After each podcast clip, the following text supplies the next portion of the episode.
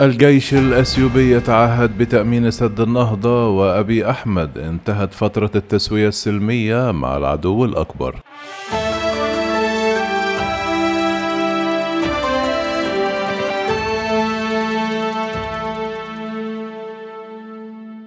تعهد الجيش الأثيوبي بتأمين عملية بناء سد النهضة حتى إتمامها ومواجهة أي قوى ستحاول اجتياح حدود المنطقة التي يقع السد فيها.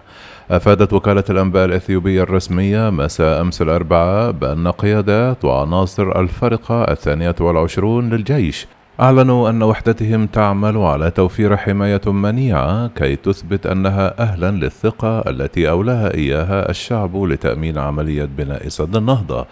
وقال نائب قائد الفرقة إيزيني شيميلز للوكالة أن قواته توفر الحماية اللازمة لإتمام عملية بناء السد وتؤمن إمدادات مواد البناء إلى المنطقة مضيفا أن مهمة أخرى أوكلت إلى الفرقة تتمثل بمواجهة أي قوى ستحاول دخول هذه المنطقة الحدودية. كما صرح رئيس الوزراء الأثيوبي أبي أحمد أن رسالة حكومته لشعب تجراي كانت واضحة حيث رغبت في تجنب الصراع. وفي سبيل تحقيق ذلك قررت وقف إطلاق النيران على أسس إنسانية.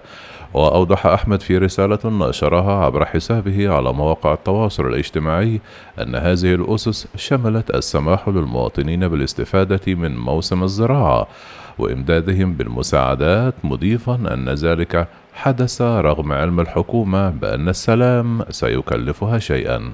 وأضاف أن هذه آخر فرصة لتسوية الأمر بشكل سلمي حيث يدفع التطرف الآخر نحو الصراع ويقود الأطفال والشباب إلى تعاطي المخدرات وبالتالي على قوات الدفاع التزام أخلاقي لإنقاذ هؤلاء. وقال ما دفعناه لشعبنا لم يؤت ثماره بعد. هذا المجلس العسكري يثبت أنه العدو الأكبر لإثيوبيا ولسوف نتحد ونفككه من أجل كل شعبنا. مشيرا إلى أنه من ناحية نعمل على تسهيل المساعدات الإنسانية على حد وصفه.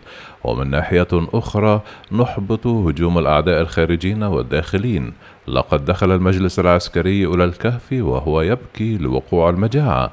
وأضاف عندما تم إعلان وقف إطلاق النيران لأسباب إنسانية من أجل الناس تخلى المجلس عن أجندة المجاعة وبدأ في شن الحرب والمجتمع الدولي نسى أنه كان يتحدث عن المساعدات والمجاعة واختار التزام الصمت حتى عندما تعلق الأمر بالأطفال.